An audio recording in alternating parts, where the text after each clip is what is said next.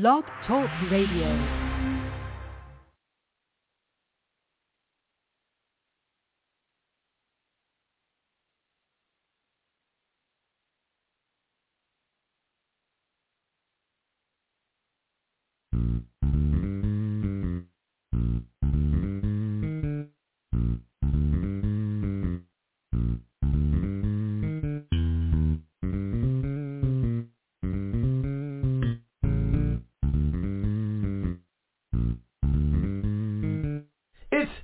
Time with Pastor Steph.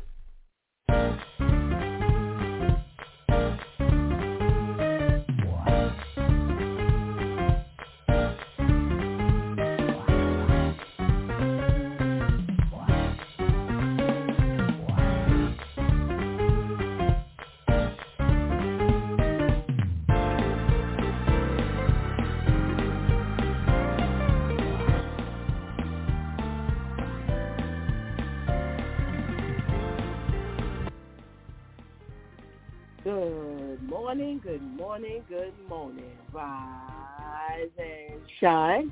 You're on with the DEW time with Pastor Steph. How are you today? That's what I like to hear. That's what I like to hear. For this is the day the Lord has made.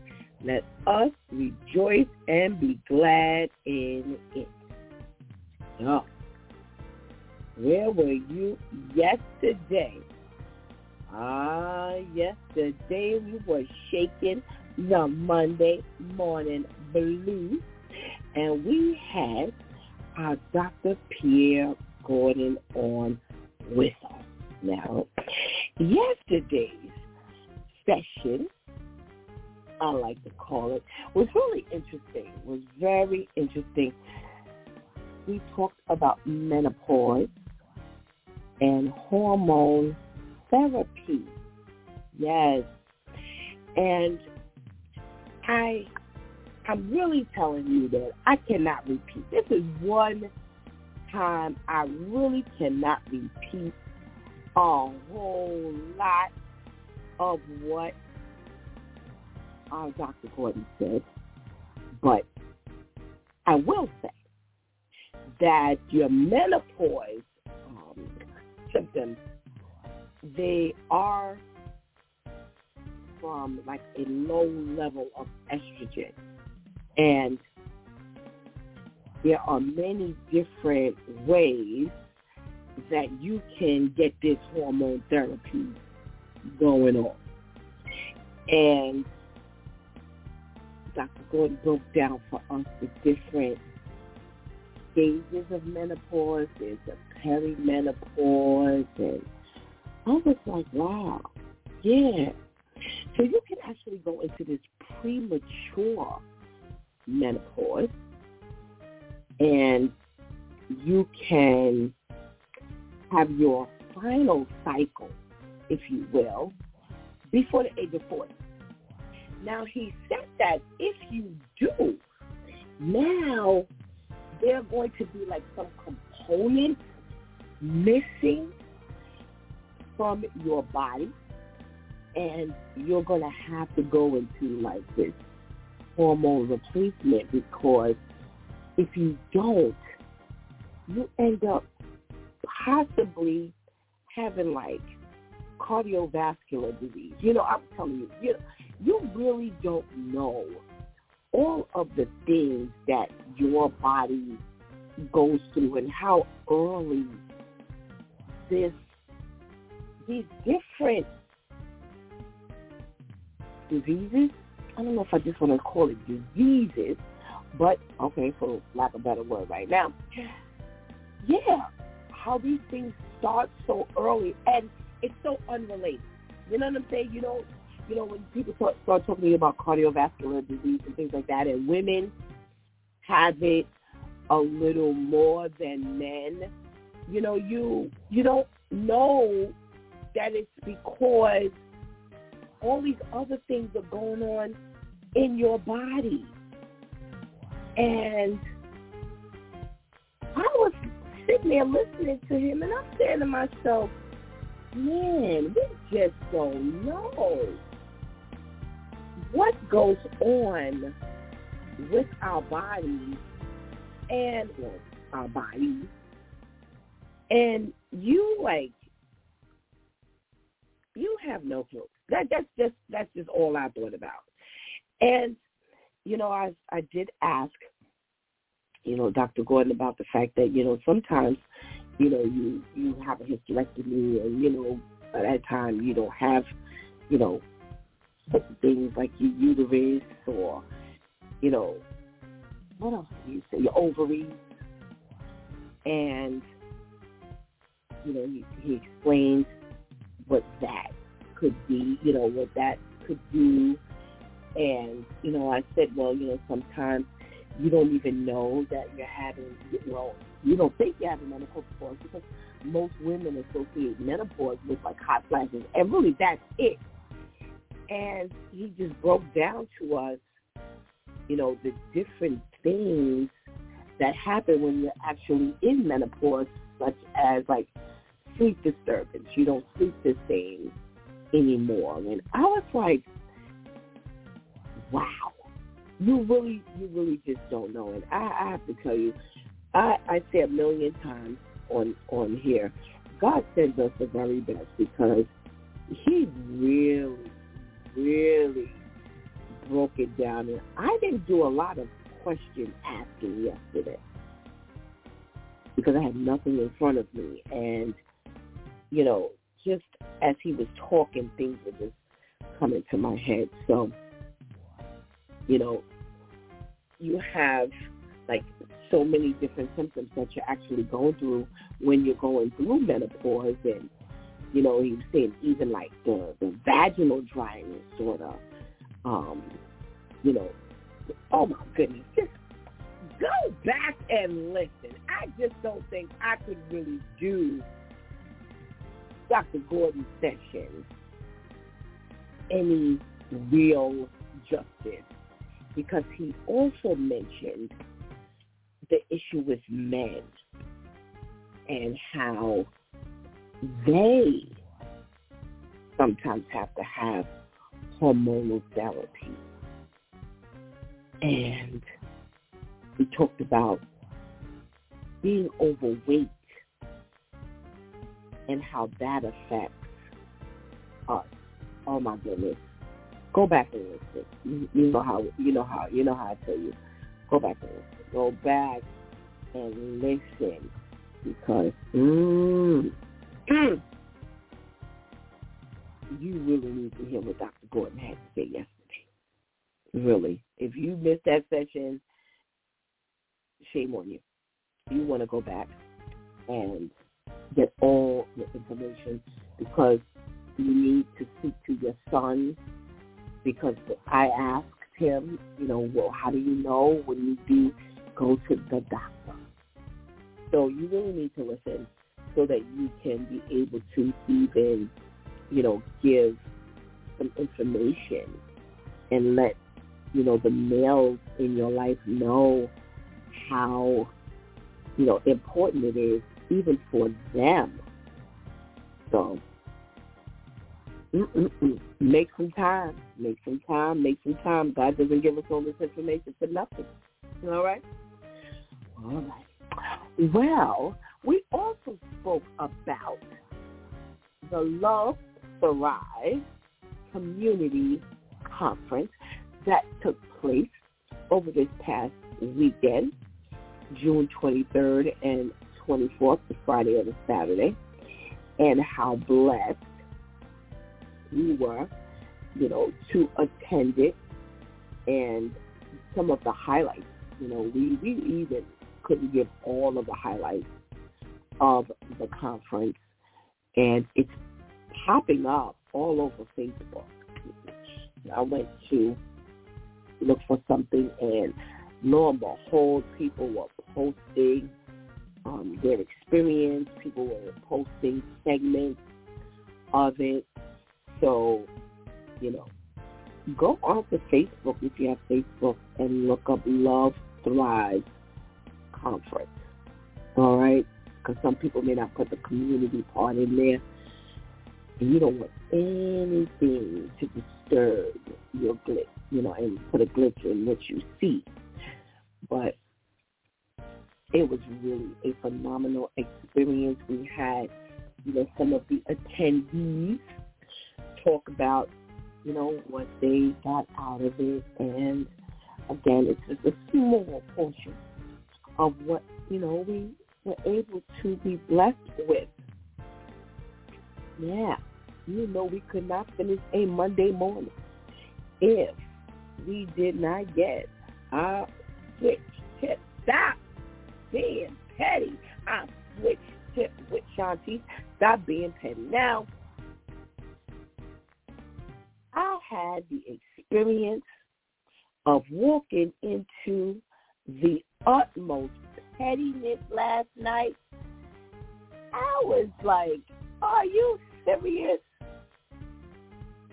Well, I know people haven't said that in a long time, but when I tell you petty, I'm talking about petty. And this was from, you know, a, a, a new, a new lamb in Christ. But I have to tell you, some of the stuff I see seasoned, and I'm not talking about age, but seasoned Christians go through, yeah, you gotta wonder. And you're not up to the person. Let me tell you something. You better get out of this now. Maybe you're not going to be able to put the brakes on this. Focus on the things that are most important. You know, don't let your anger or your annoyance or, you know, your misthinking to, you know, take you down a road that God is not going to be happy with. Because, you know, we we really dig a hole for ourselves, you know, when we don't think we're digging a hole for ourselves. And, you know, petty is something that will definitely take you down a rabbit hole because it makes, you know, when you're being petty, you end up doing some things that, man, on doing that stuff is going to be quite difficult. And I always say to you, there's two effects. You got the screw effect or you have the nail effect. Now the nail, you can just turn that hammer around and pull that nail on out of there. And you got the hole, but the nail is out. That screw, you got to keep turning and turning and turning and turning.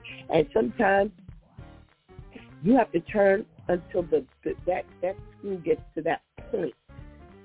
And by that time, your arm is tired, you're aggravated and frustrated, and yeah, so it it's no fun. So, you know, when Shanti said yesterday, I was like, wow, you know, we really have to think about the things that we do and our mentality. You know, how are we facing situations? How are we responding situations? Because that's really what we're talking about here. Your response, not being petty. How how are we, you know, handling what people are doing or what people are saying to us or what they've said? And sometimes God is actually, you know, working on you in other areas and we're not thinking about that. So we just really go to the pay side of life. So listen, take that switch tip, stop being petty, and make sure God is pleased with your behavior. All right? All right.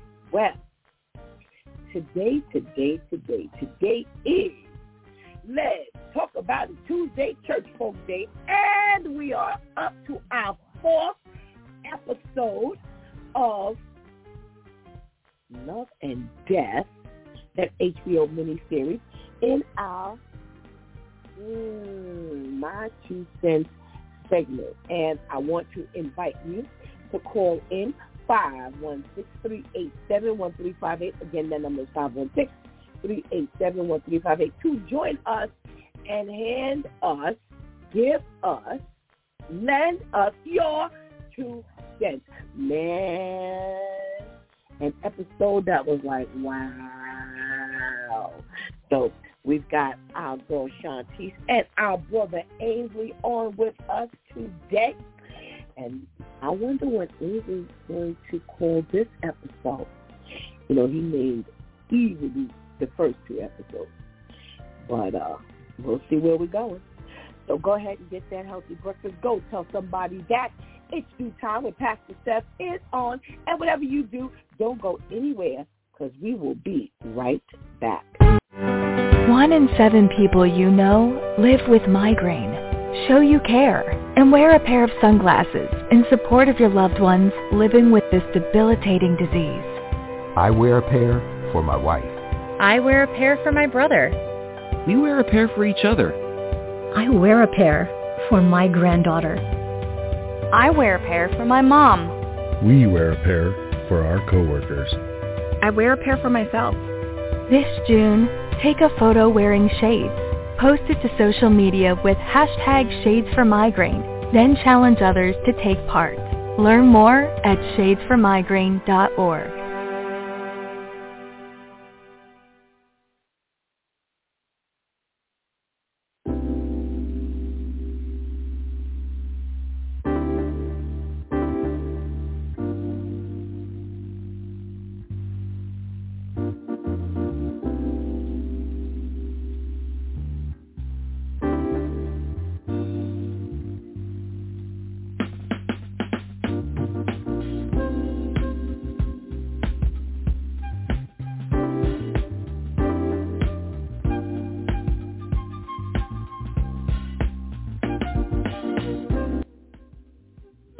good morning, good morning, and good morning again.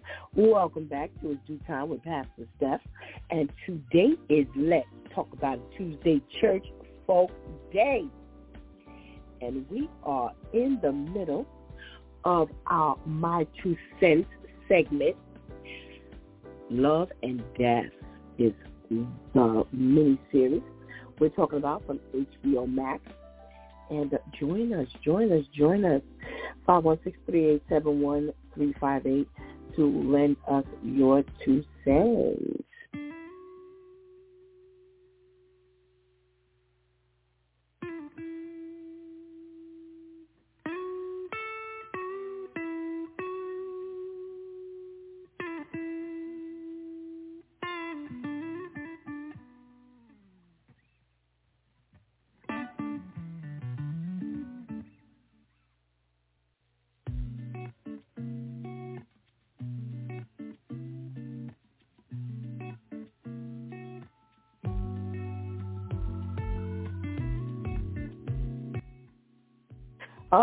My goodness gracious. Do no evil. We're up to episode four. And mm-mm, mm, that Candy Montgomery is something else. Wow. Now last last week we ended with our girl Betty Gore. Her uh her mind kind of went to uh, left field. And Betty confirmed with Candy that Candy had been sleeping with her husband, Alan. And she told her, you know, you, you, you wait right here. Now, people on our side of the fence would have definitely not been found when uh, my girl Betty got back.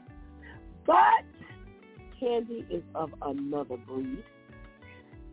And uh, for some reason, she stuck around, only to end up looking at Betty with an axe in her hand. Yes, an A-X-E, an axe. And uh, that's where we picked up this week's episode.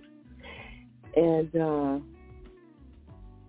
I just don't get some people like I said last week and like I said this week, you wouldn't have been finding Stephanie standing around talking about uh Betty. No.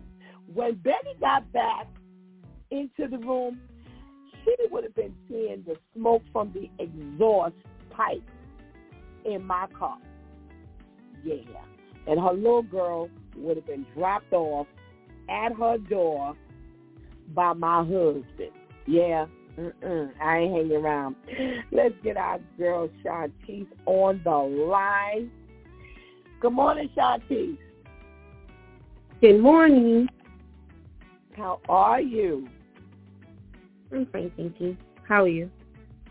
I am well, thank you. Okay, so last week, you know, it, we saw the credit right after Betty got back. She came back upstairs with this axe in our hand, and uh, when you saw the continuation of that scene this week, what, what did you think? Oh my goodness! It, if it wasn't that they reminded you that this is a true story, you know, it's not even inspired by a true story, but this is what happened. It was like, okay, so last week she asked you, you finally confessed, and you sat around. This week, she comes up with that. She puts the axe down, and you still stay around. And I'm like, what is why are you still there? Why? As soon as the axe would have been put down, I would have been out. You were smart when you said, you know what, considering the circumstances, I'm just bringing Alyssa home. And she's like, no. When she said no, keep her, I was like, oh, wait, you to let this woman keep your child? But when she started, you know, when she kept talking, I was like, oh, okay. You pretty much just saying make other arrangements because I don't want to see you again. Then you talking about, oh, I'm to go get this. And you're still there. And then you to go and put your hand on her shoulder and talk about, oh, I'm sorry. I what is happening? Are y'all sure this was a true story? Like, are y'all sure this is what happened? Y'all spoke to, I know they couldn't go and ask Betty what happened. But y'all sure y'all spoke to Candy and asked her okay, so what happened then? And then what did you do next? That was just like, why are you still there? It was just, I don't even know like the the proper term for it, but it was just like, how how much more real did this have to get for you in order for you to understand that you needed to have been gone? Because by her saying, I don't want to see you, or like none of that scared you enough to even run in front of her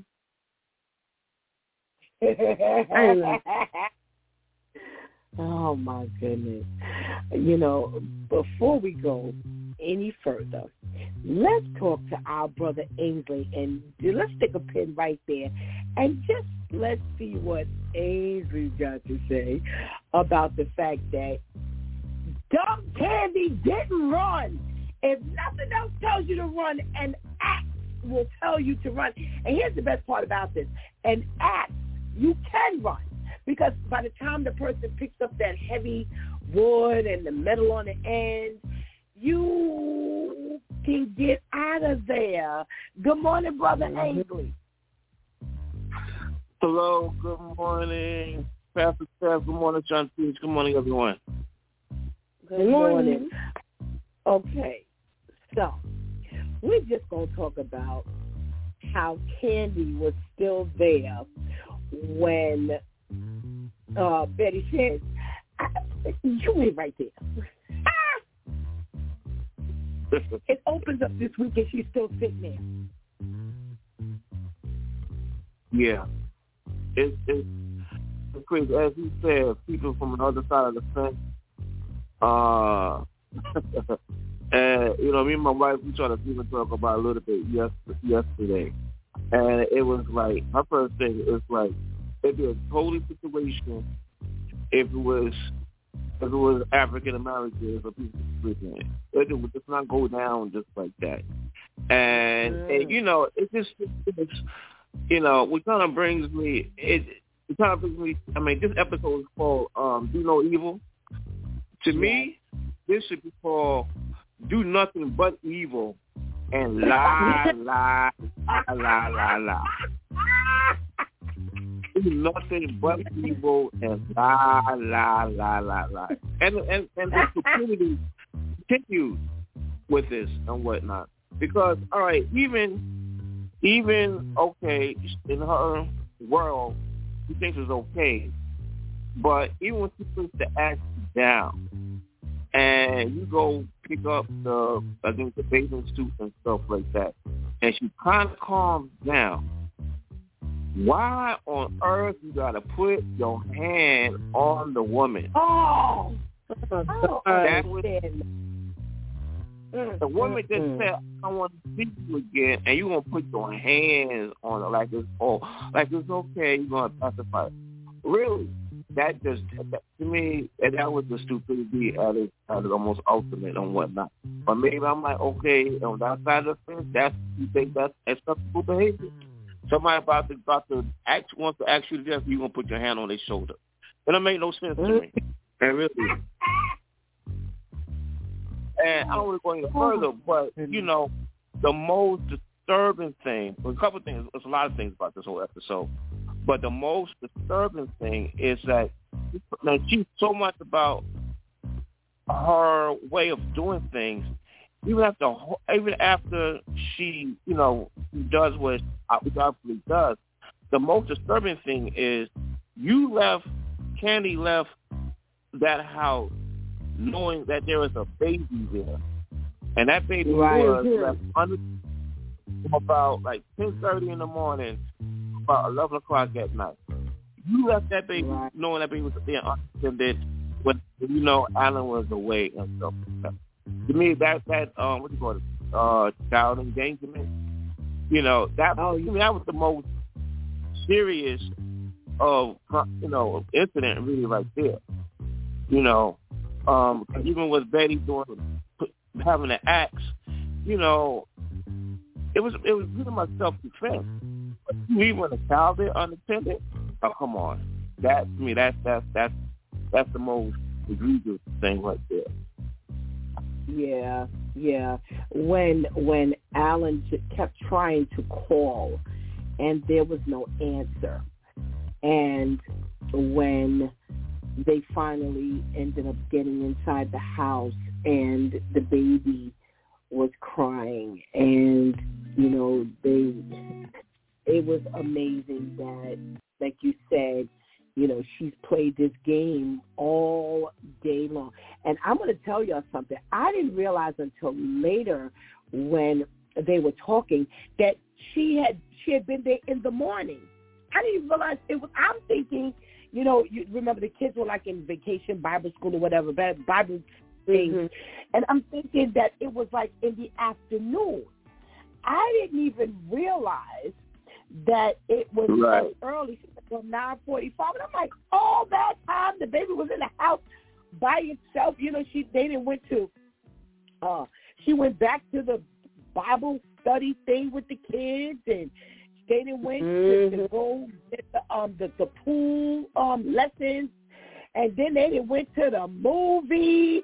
I was like, oh my gosh, you are that heinous that you left the baby in the house. You didn't even pretend to go back and, you know, say, oh, I forgot Alyssa's this and go back to the house and, you know, pretend like you found the baby. And, you know, it's something you said, Ainsley, a minute ago about um, a, like self-defense. You know, is it self-defense when the woman put the axe down and right. picked it up? You know, because see, see here's the thing. Here's the thing. It, it, for me, for me, you, when she put the axe down, you had an opportunity to get up out of there. Now, I know I should hope because uh, clearly we're going to go into some courtroom, you know, which was I was kind of glad that they that they did. You know, we just didn't see the fact that Betty was found dead, and then they put a whole, like Shanti said, they put a whole bunch of stuff up on the screen you had to read. We're actually going to get to see clearly something, you know, um, after this. But I'm saying to myself, you know, what do you say when you tell the people, well, she put the axe down, but then I stood there and I and I angered her all over again when I actually put my hand on her shoulder as though I was um um feeling sorry for her. And I'm saying to myself, you stupid idiot. When that lady put that thing down and, and you waited for the towel, get out of the. I would have been tripping all over that furniture trying to get up out that house. I'm like, you're just yeah. an idiot. I, I I just couldn't get it, and I'm this this had you know I'm going to tell you something. Now this puts this, and I don't know where this is going to go because I did not watch anything further. But my my thought is they're going to put this as premeditated murder. Yep. That that's where I think they're going with this. They're gonna go with this because anytime you sat in that house all that time and you finally tell those people, um, you know, well, she put the axe down and then I waited for Alyssa swimsuit and then she brought the towel and then I did It. no honey. They smacking you, smashing you, smashing you. But let me not go there uh, Shanti, push us a little further into this episode. You know, what what what what what happened in your head that you were like, really? She was.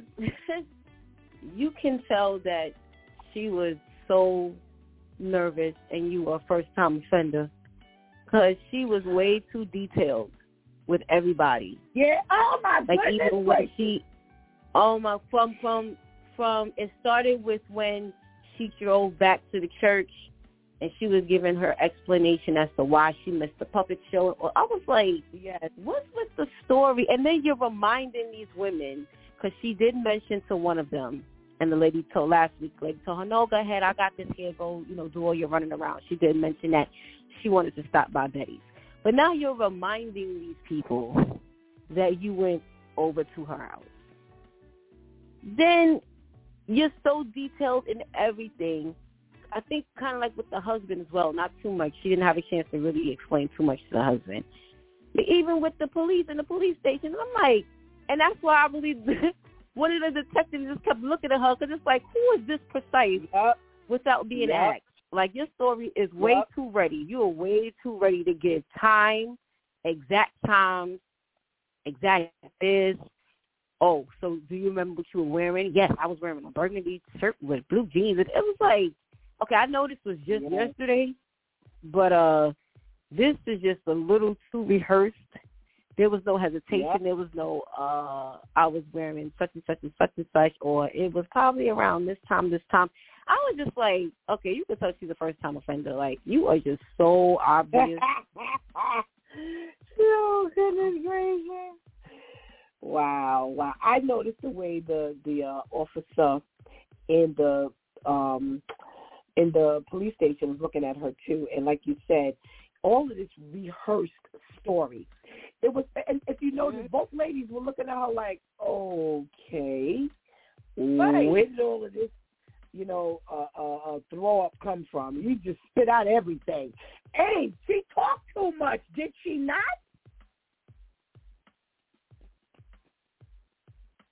You telling me? Oh yeah. Yeah, brother Ainsley. Yeah. Yeah. Oh my goodness, she talked too much. I mean, first of all, you can tell how crazy again, how stupid, how much she's into her own way of thinking. Because even before she even got to the church, when she's dri- even driving to the church in the car, and she realized she's bleeding, and she's saying to herself, "Oh, nothing changed. Nothing changed." Crazy, stupid, right there. You know, again, but to me, it was to me it shouldn't have been clicked, clicked that okay, wait a minute. Um, like you mentioned before. Now you say you think it's probably um, premeditated, but I mean, easily it could be, you know, not meditated. It could be. It's not. You know, there's a difference between murder and homicide and manslaughter. I think murder is more with intention, pre, there's, there's premeditation involved. I mean, she didn't go over there with the intention of this happening. So, um, you know, I don't really think it would be classified as murder. I don't, you know, I don't know the, the exact technical terms of it, but you know what I'm saying. So I would say this is more self-defense and whatnot. And there's a baby involved. There's a baby in in in in in the house and stuff like that. But yeah, but she's talking so much. She's talking. Oh, nothing changed. Like like like Shanti said, she's you know giving all the details about the time. Her watch is not working, and then and then then then to make matters worse, so then you're gonna go go around with the child knowing you killed her mother. Yes. Going to Target, yes. kind of stuff. Like, I mean, like, you know, that, that's evil. To me, that's evil. Oh, so yeah. evil. Oh yeah. And yeah. um, and you know, uh, and one something I also didn't realize too, to later on in the episode that I didn't realize their the households were within walking distance from each other. Me either. So I didn't know they was. Huh? I didn't know that. I didn't know that because she drove over to the house when she went to see Betty about. Uh, I didn't but know she that. drove from the church.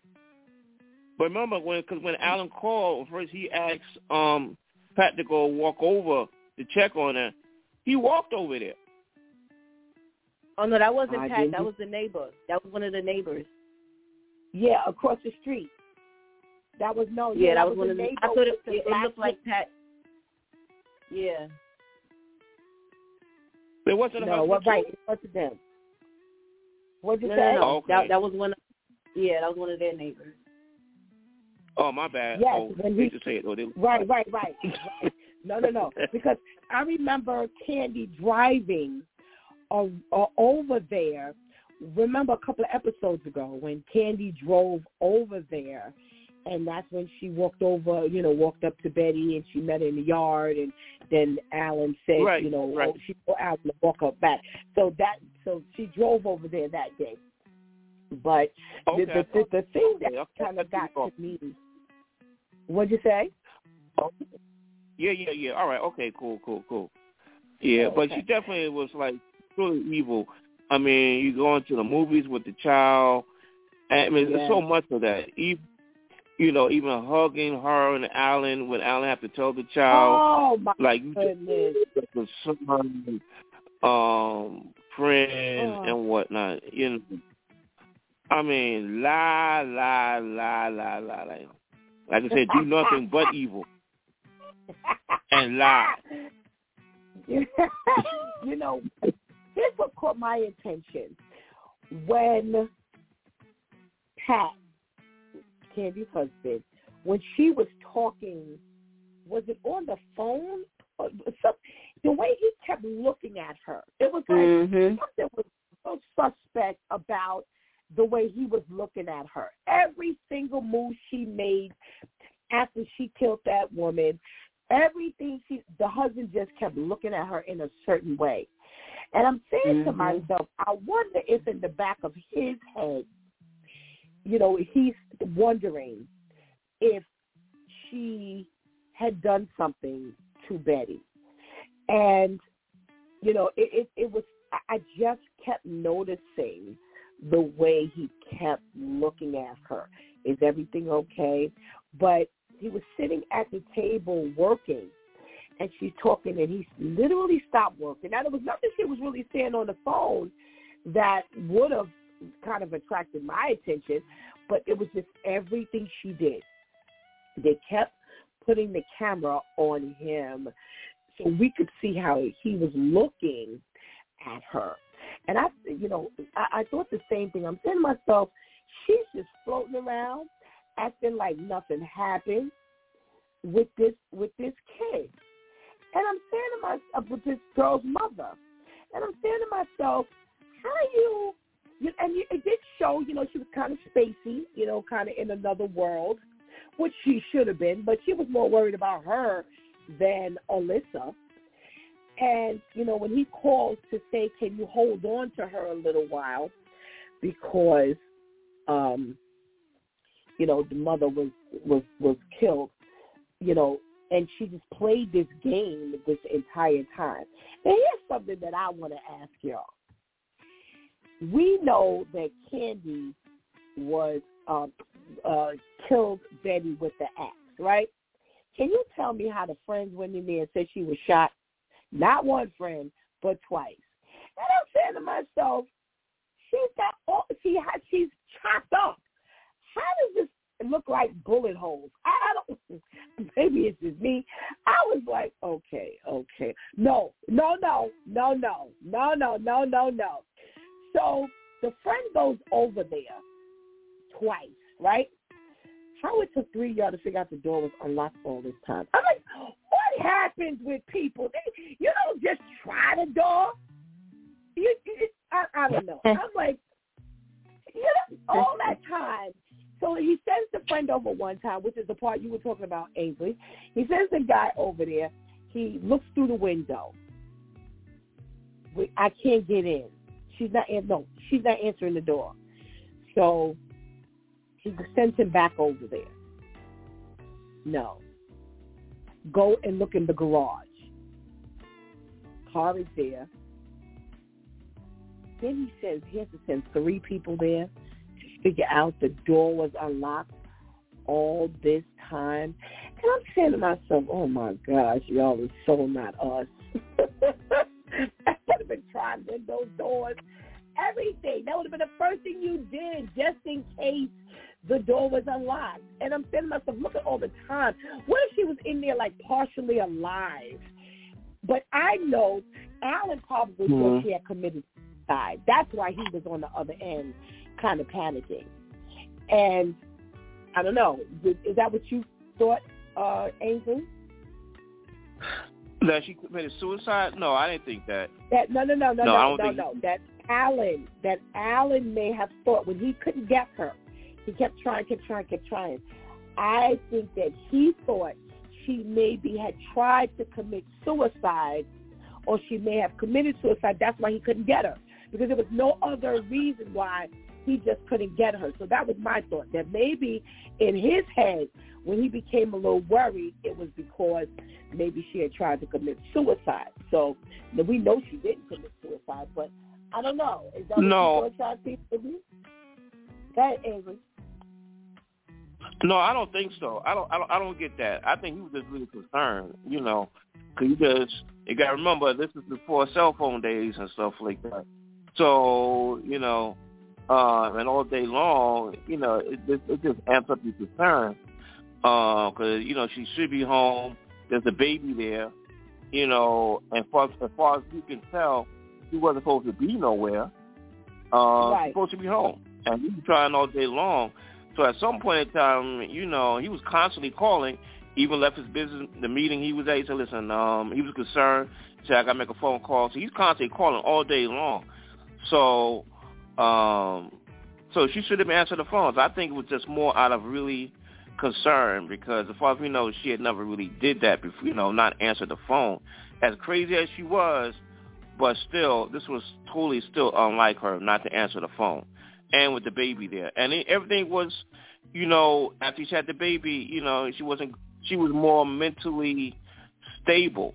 So I think that's the reason why it amped his concern up more, you know, why, you know, she was answering the phone. So I don't think it was more so she, you know, it was, um, she took, she, Alan suspected that she took her life or, you know, some part, anything suicide had anything to do with it. I think it was more out of really true concern. Okay, okay, okay. Shanti, what do you think he had going on in his head when he could not get her and he just kept trying? Because he not only did he leave the meeting, but he had clearly been talking about it because he said, I think I'm going to go try her again, you know, or go try her. So clearly he had been talking about this at or during the meeting or during the luncheon or whatever part of the, the meeting was. So you know, you know that there was a, a concern there. Um, well, what what was your thought? I thought the same thing. I thought he was just trying to reach out because he knows that she's a little emotionally unstable. So it was just like, why are you not answering? You know, with her being so paranoid and upset about him going away from for work, she's always right there to answer the phone because you know she wants to speak to him, especially after their last conversation right before he left. You know, she's thinking she may be pregnant again, so on and so forth. Yeah, yeah. So I, I thought that he, you know, was just like, okay, let me just check in with her, you know, especially since they came from the marriage encounter, everything's been better, so I'm going to keep up on my part, check in, you know, reassure her that everything is good, that I'm still all in this marriage, so on and so forth. And now you MIA, like, what's going on? You know, I I didn't think that he thought, you know, like anything happened. It was just like really weird that I can't get in touch with you, and I've been calling you repeatedly. Okay, okay, okay. All right. I thought I was a little man out on that thought. Uh, we got our girl Viv on the line. Let's see what she has to say. Good morning, Vivian. Good morning. Good morning, everyone. How are you? All right. Good morning. All righty. Thank you. How are you? I'm well, thank you. What you got for us today? Stay within the parameters of what we had talked about already. All right, I'll try. I agree with everything that everybody said already. The the rehearsal of the alibi and all the details, and just her offering it up. Like she didn't. She wanted to make sure that she didn't miss a thing because she, in her mind, she was already calculating what everybody would be asking her. Why did you miss the puppet show? Where were you? And like you all said, she did tell others that she was going over there to see her, so she wanted to make sure that that was said. Like she just rehearsed it way too much, and she just offered it up way too soon.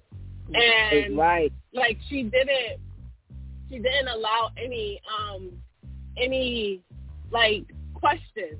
She didn't allow anybody to wonder anything because she was already she was already ready to answer it, and it it just gave it away. Yeah, yeah, absolutely, absolutely. All right, so I'll give you an opportunity to push us a little forward. Where you going? So nobody gonna talk about how she was over there sleeping with her husband after she done murdered this lady, and then answered the phone in the middle of everything. Nobody gonna talk about that.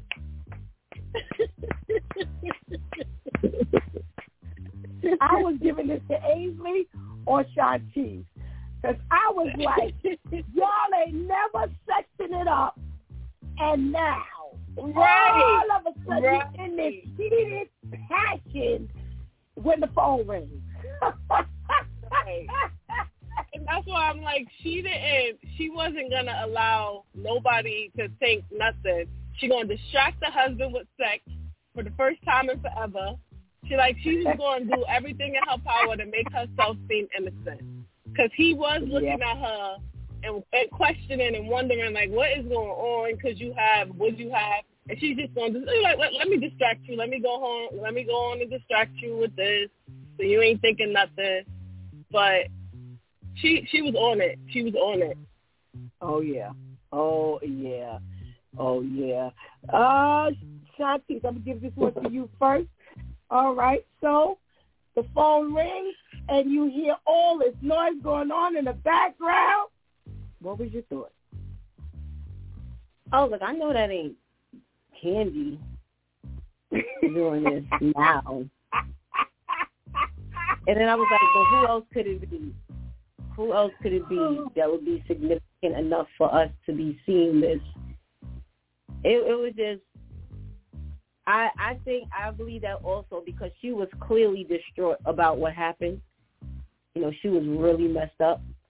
So it was, I believe it was in the realm of let me just try to make things seem normal. You know, my me and my husband been working on our marriage, so us doing this is not out of the norm anymore. Um, it, it had to because she was clearly distraught. As much as she was trying to, you know, push forward and make it seem like everything is normal, like one of y'all said, she kept spacing out. You know, showing that this was bothering her. You know, it wasn't like a lot of other people. They do something and they genuinely just go about their business like ain't nothing happened, like they just take somebody's life. But I was just like, I know that ain't them. That, and then, I, and then before they showed them up close, I was like, but who else would it be? Because Betty did. So who else would it be that it would matter that they're doing this? It, it was just like, yeah, keep keep faking, keep keep faking the funk because and I, I believe she had to throw him off also because those looks from Pat was really. I know you ain't talking that to that Allen. I know it ain't that Alan. Yeah. Who right. let her out. I don't care who died. I know it ain't that Allen. Because even when they went over, because even when they went over to drop Alyssa, I was dying because his sentiment towards him, that fake dap he gave Alan was like, I'm, I'm sorry, I'm sorry, but yet you're still that Alan that wrote that letter that I found. And I was never able, Yeah. well, not able, but I never confronted you before. This is my first time seeing you since. So it's really hard for me to really be this compassionate right now. Because it's the first time I'm seeing you since I found all this out. So, yeah, it it, it had to kind of distract because now you answer his phone calls and you're helping with his kid and all that. You you you have you have to throw him off somehow. Yeah. All right, Viv, before I go to uh, Brother Ames, I'm going to let you push this one more a little further. What you got? I was just wondering, they don't have no other friends because you you can't reach your wife, so you call Candy. You don't got nobody Right. else to call. Out of all the people Right. in the church, everybody she talks to, you steady calling Candy. I don't understand. Yes. Yeah. I think I think there's a lot to that. I, I personally believe that, you know, he, remember now he's connected with her emotionally, and despite despite the fact that he's moved on, you know, from that affair, and Avery can, you know, when he goes, when he, you know, when we give him a chance to talk, he can address all of this stuff here. Um, I th- I believe he's still emotionally attached to her. So, you know, the first Yeah. person he's going to call is her. And like you said, inappropriate, but, you know, normal for me because I've already called her in my head. I've already talked to her in my head. And you're right. You twist it if now your wife is dead and all you keep calling is the is is the affair woman. You know, but again, it just shows how we're just so emotionally connected to these people that even after, even after, you know, you're not with these people anymore, you still have this attachment. And there's really nothing you can do about it initially. It, it's going to have to take a Mhm. minute to wear off. So remember now, when Even Betty with was everything cutting up, going on. could- yeah, because remember when Betty was cutting up and all that, who did he go to? You know, when Betty, when Right. you know, when the sex wasn't good, who did he go to? You know, when he needed some emotional, you know, support, who did he go to? So now, then, unfortunately, when Betty did, yeah, who do you go to? But you're right. You're right. Mhm. You ain't got nobody else. Mm. Mm. Thank you so much, Vivian, for joining us and giving us your two cents. And uh, keep on watching, girl, because we got more to talk Yes, about. ma'am. Have a wonderful day. Thanks so much. Okay, bye-bye. Thank you. You as well. Bye. Thank you. All right, Abe. So Vivian said, are we going to act like they wasn't getting it on when the phone rang? Yeah, I, it's three things. Uh, uh, you know about you know on this episode of Do Nothing But Evil. Yeah, even this part right here. Okay. so, so you don't kill the woman. Now you you gonna have sex with you know you're gonna do this with your husband. But then the phone the phone ring. Who said you gotta answer the phone? Right then. Because she knew. That's right. Because she knew. That's right. I mean, like, That's come right. on, man. Answer it right then. You know what I'm saying? That's right. You me to the phone. I mean, come on. You know, don't answer the phone. You know, Yeah. Even and, and you know, yeah, yeah, and you know, and I agree with Shantice. You know, it's like even with Pat, you know, confronting him. It, here we go again. It's like on the other side of the fence. It wouldn't go down like that. You know, Yeah. to be Yeah. like, oh, sorry, you got a situation because you got a situation don't mean we got a situation. you know. Right. right. Your situation, no, my situation. It's not our situation. You know, so most definitely. And did, listen, did y'all did y'all realize? Can you realize that Alan? He just he he's just simply a funky man. You said when he laid down, how his armpits were sweating. Yeah. I was like, did somebody just pour water on him? What kind of? He was sweating as though he committed the murder.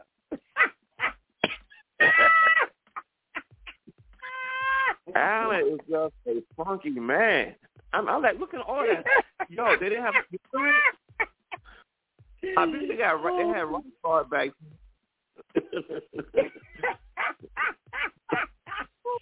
he was looking for his wife. He was nervous.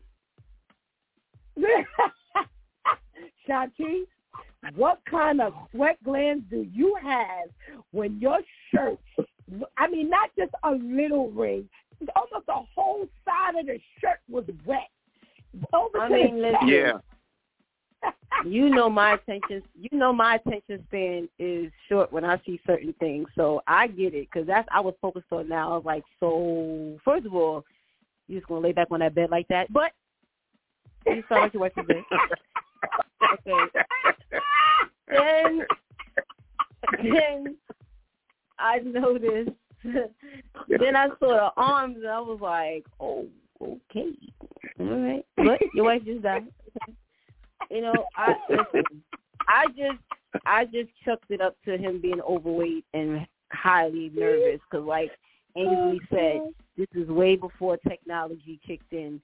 So you can't text, you can't check to see how how recent she was on Instagram, when the last time she posted on TikTok, none of that. So I get it. He was nervous. Your your your, your neighbors are slow. It took three of them to to realize the door was unlocked, and the the neighbor is the reason why it was going around that she was shot. the neighbor opened the door and said she was shot. So thanks to the neighbor, now Sherry and everybody else believes she was shot, which threw Candy off because she like, I ain't shoot that woman. Where y'all get this from?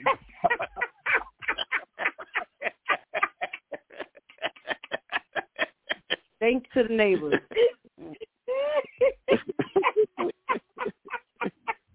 That's exactly how Candy's face looked. She's like, "Did you hear? Her? She was shot." He was like, "Shot." I know. I know. I ain't shoot. I know it was an axe in my hand. now you got Candy questioning if she did it. Candy knows she ain't shoot no gun.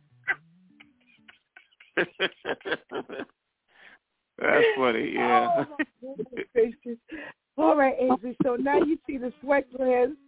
Uh, thank you, Shanti. Stop being so petty. you see the sweat glands all, all out of control, and oh my goodness gracious. Okay, you said there were three things. What are the other things? Oh my goodness, that was hilarious. Oh, that, that, that's, one one other thing though, um, uh, the pastor, you know, at first he seemed unfit. When we talked about the, the prior episode, he seemed so unfit and so kind of. But when he was speaking at the service for, he was speaking some kind of truth there though. So I'm yeah, like, I, yeah. he, he, you know, maybe he's on point there. a little bit on point because before I was like, nah, yeah, he's unfit. He he can't. This this ain't for him. and whatever. I'm like, all right, maybe stepping up now. You know. It's true. It's true. But wait, here's what I want to. Oh, here's what I want to mention, and I really paid attention. You know, I, if this ain't the most gossiping people, my gosh. You know, did you hear that Pastor So and So is going to do the funeral? Betty didn't even like him. I'm like, yo, y'all are just petty. Now this is petty. Oh, she didn't even like him. You know, I was, you know, I'm saying to myself, even that is chatter. This is the most, these are the most chattering church people. Man, they are something else. But even with, but even with you wanting to come over so we can make a pot of coffee and talk. Talk about what? That's what I'm is it to talk about? Like, oh my gosh. You know, she couldn't talk then because Alan was there, you know, within listening or hearing uh, distance. And, you know, Sherry is, you know, um, so when you talk about um, uh, do nothing but evil aims, that this is what we're talking about here, where, you know, she calls, do you know, you know, Betty was shot? And I, I caught the look on um, on uh, Candy's face as well, and I just kind of chuckled because I'm saying to myself, mm, I guess he tried to fool. What? Who was over there and gave this news? What dodo found Right. this body? Um, but then you know she's like, oh, I'll come, uh, I'll come over. uh, You know, we'll make about pot of coffee and we'll talk. So you're gonna go over there and sit and talk about how the woman is dead, or how you feel because now your ex's, you know, your your ex, your affair's wife is dead. That shows you that she can't even be trusted. So I Mhm. just that that. All right, Angel, did you get to number three? So that was it. Yeah, yeah, that was it. Yeah. Oh, okay, okay, yeah. Um, you know, excuse me. You know, it, it this is this is a group of people who do nothing but gossip, and that's that's that's where you go into now. Now, the, the, the church is full. He ain't had to worry about nobody, y'all. Remember, he was worrying about the church didn't have no didn't have nobody in it. Well, for the funeral, you did not have that issue. But here's what I do want to talk about. The mother-in-law. Wow. Mm-hmm. She was, they, they didn't tell us who she was. And I'm thinking she's just a nosy uh, churchgoer with them. I didn't have any any inkling of, of a thought that this was the mother-in-law, and she's questioning Alan. Uh, yeah, questioning Alan. And when she said to him, well, why'd you go? That was a cult. Why'd you go there anyway? And next thing we see, she's gone. Ah, Ainsley, mom-in-law. Yeah. Yeah. Um I mean, I guess it's it's it's natural because you got to question everything. You know, um and you know, the first thing something like this, you got to look at the the spouse or the boyfriend, you know, the you know, the significant other, you know. So um and I guess in a moment of like that in grief, you go you you're you know, you're hypersensitive, so you're gonna guess you're gonna question it. Like, so you really had to go to this cult um marriage counseling and stuff like that. You know what I'm saying? I think it was normal, you know. Um and you know, it, she was kind of inquisitive, but we we we see where Betty get it from. you know, Yeah. got it from my mom. You know, so it was it, it, it was natural, and you know to ask that, you know, and again with all also with everybody else talking, you know, um, the friend want to come over and talk, you know, make a pot of coffee and talk, and everybody talking. I mean, to me, that's to me that that's kind of the normal. I think I'll be kind of normal chatter, if you will, A- because you know I can see what happens now. Well, not Wait, the coffee. On, on. Oh, oh, oh, oh. No, we know chatter is chatter, but the coffee part, we thought, you know, we were talking about. Okay, that, that. I just need some Yeah, clarification. yeah. So Because what kind of what kind of people you hang around?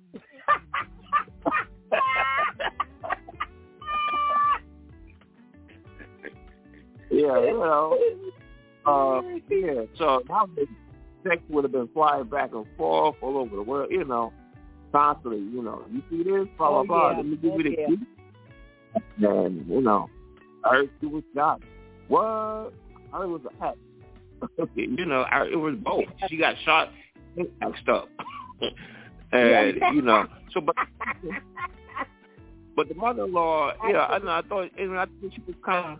At first, I was like, okay, you know, why she grilling him like that? But you know, I, I think that's normal. I guess you know, you know, your your child is gone, so you guess you look at him like you question everything, everything that, led up to it, you know, and because it's not the first time everybody thought that counseling was somewhat of a cult. So Right, she had right. reason to question. Yeah, so she had reason to question. Yeah. Now, Yeah, I don't yeah. have a problem with the questioning. What I noticed was the way she was questioning, very accusatory. Because they even changed the music when she was talking. That's why I was a little confused as to who this woman was because she, the way the, her, her face, uh, her facial expression, um, the way she was asking the question, it wasn't like you know just somebody in, who was curious. Because to me, that would have been yeah. normal as well. You know, just asking questions like, you know, uh, not only that, look at when she was doing the question answer. And when she brought up the fact that it was a cult, you're absolutely right. This had been said several times in past episodes, you know, that people thought that this was a cult, blah, blah, blah, blah, blah.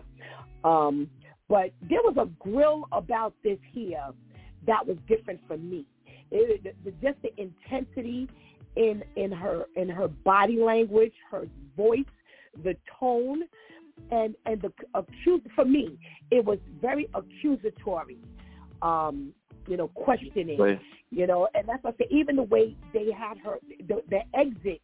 You know, like okay, well, you know, like if it to me, if it was like a regular um, question and answer period, just because somebody's curious, you know, it would have been like an ending to the question. Oh, you know, well, again, you know, I'm so sorry about what happened.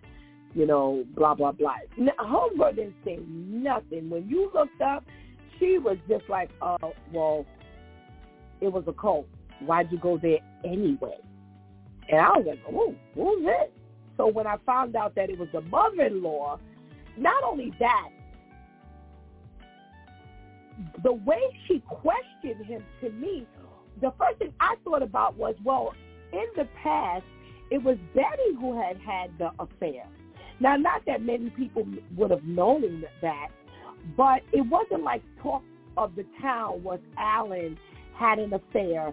So now, if if Betty shows up dead, now we could question who you've been hanging out with.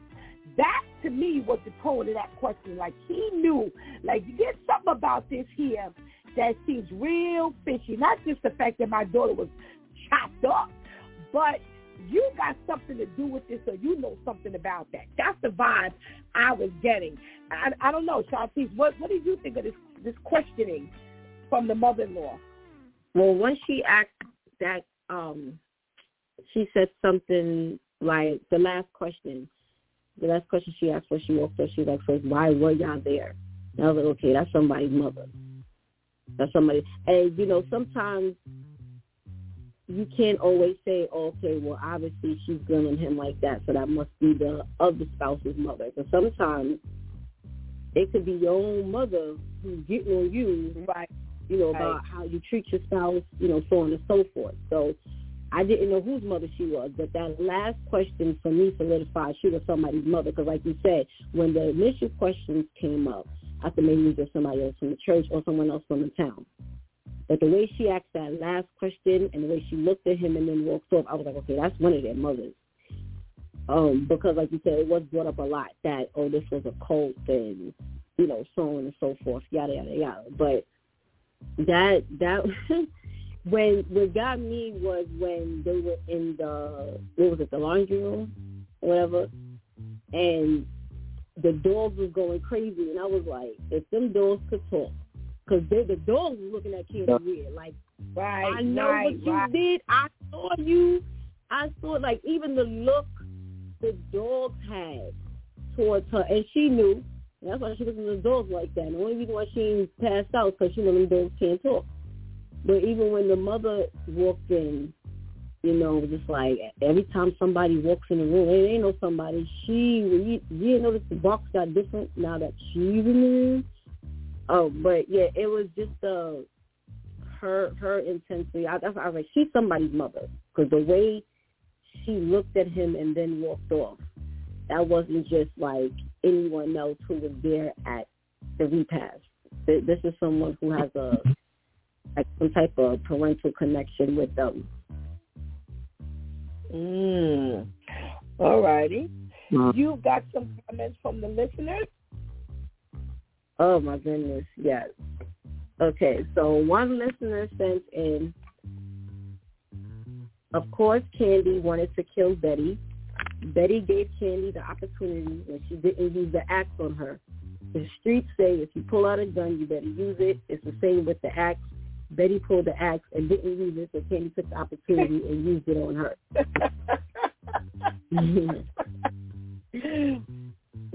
Another listener sent in, she left the baby there to fend for itself. She had no consideration for her husband and how he felt about the late night calls, the hugs, the consoling. Nah, true. And then another sent in, the husband didn't know what to think, but when they were in the bed, he didn't see or say anything about the bruises on her back and arms. Wow. When they were in the dark, it was dark. I but I, I thought that too because I saw the bruises and I'm I'm looking at it on TV. So how you didn't see it up close? But you know, my mind wasn't on what his mind was on, so maybe that's why. Right. That's what he was distracted all the way. Ah. Right. Right. Yeah, another listener sent in that he was truly sick to use an axe to kill the mistress. Like you didn't practice that. All them knives. They probably had a gun. Shake your head. Shake my head. um, then another comment reads, no one on that show is smart. I call them the dumblets.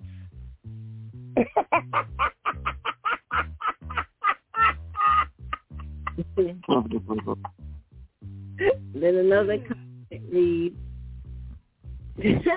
the mother is the aunt of Sabrina the Teenage Witch. She was advertising while being questioned by the police.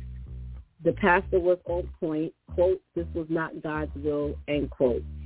He said, quote, bad news. Betty's been shot. What? Where was the emotion? Okay, Yeah. so that comment was different things.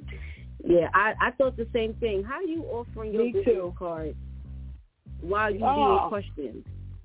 Oh, for murder. For murder. For Right. mutilation. Twisted. Right. Twisted. Twisted. I want to go back a little bit because I thought that was kind of interesting too. And I'll ask you, Ainsley, you're a male. I thought as well that this, I don't know, is it shock? You know, it was like, you know, Betty's dead. And I'm saying to myself now, I- I'm, I'm, don't misunderstand me. I'm not saying somebody should be running around the room, you know, um, screaming and yelling. Was it where this is sinking in? Um, this is something that I'm trying to get used to hearing, or I'm shocked. To me, I don't, I, I don't know. You know, you can't really dictate a person's emotions. You know, it, it maybe it's a little unfair to do so, but I would think, like the uh, comment, that he was a little too calm for me. I, I don't know. I don't know. Is it a male thing? I don't know. Yeah, it could be. Yeah, I could see that definitely because we all kind of interpret things, and you know, got to be strong, and you know, you don't cry, and you know, you got to be calm, cool, collected, even in grief and mourning and stuff like that. And so, yeah, it, it's it's so. Um, I, I can see it, but I, I thought the same thing too, though. I thought the same thing too. I was like, oh, he's a little bit too, too, too, too calm, collected, and whatnot. 'Cause it looked like you would think, like when you're so collected like that, it, was, it seems more. It would be, you see it conniving and whatnot. It's like it's, you're not really that interested, but Right. um, yeah, but everybody process things differently. But yeah, I think it was just, just, just, just how he is, you know. Um, along with being funky, that's just how he is.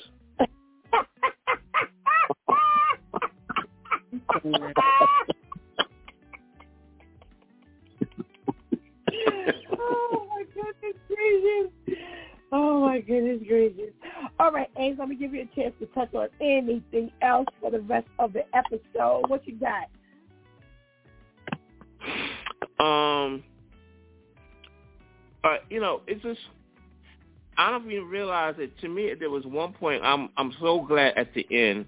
But if you know, there was one point, there was a look on Alan's face like he kind of suspected something.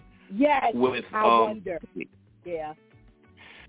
And it was like, hmm, you know. Yeah. But I was so glad at the end that he he calls the you know the I don't know the the sergeant, the police, whatever, and he confesses, yeah, um, I got I, I did have an affair.